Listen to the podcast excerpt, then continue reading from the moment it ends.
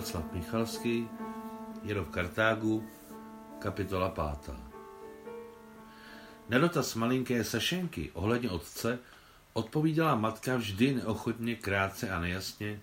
Říkala letmo, že to byl rudoarmějec, že padl za občanské války někde na jihu. A byl krásný? zeptala se dvanáctiletá Sašenka, když se změnil jí vztah k chlapcům. Ne, všichni chlapi jsou stejný. Sašence bylo svého tatínka líto, ale nedala to znát.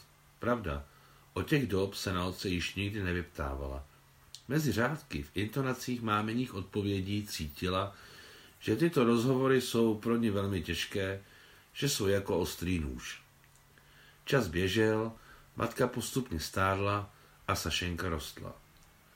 Největší nadšení a radost neměla z toho, že si hrála s vrstevníky a dokonce ani z knih. Nejšťastnější a nejneuvěřitelnější okamžiky jejich dětských her a dospívání byly, když s mámou zpívali ukrajinské písně. Schovávali se ve svém přístavku s oknem ve stropě. Vlezli si na starý promačkaný divan, který stejně jako domácí knihovnu získali kdysi ze smetiště. Objali se a zpívali. Máma potichu začíná.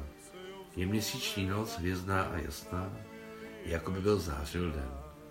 Postupně zpívá hlasitěji, její hlas každou sekundou zalévá taková vzletná a jasná síla.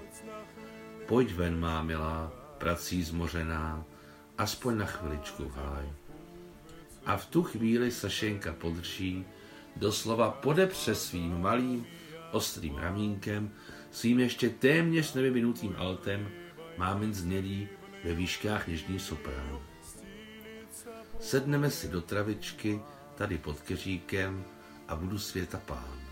Hleď má milovaná, hleď má milá, na pole mlha padá. Zpívali svobodně a dvojhlasně. Zpívají a zapomínají na všechno okolo sebe, na kotelnu na zdi, i když za ní pořád něco klepe, na jejich velký moskevský vnitřní dvůr i s jeho bouchajícími dveřmi v podjezdech, na chladný podzimní déšť, co pleská do stropního okna. Za mrazivých bezoblačných večerů se v okně sklouzl i jasný měsíc, úplně jako v písni, je měsíční noc, hvězdná a jasná, jako by byl zářil den. Máma si přitáhne sešenku k sobě a pomazlí se s ní.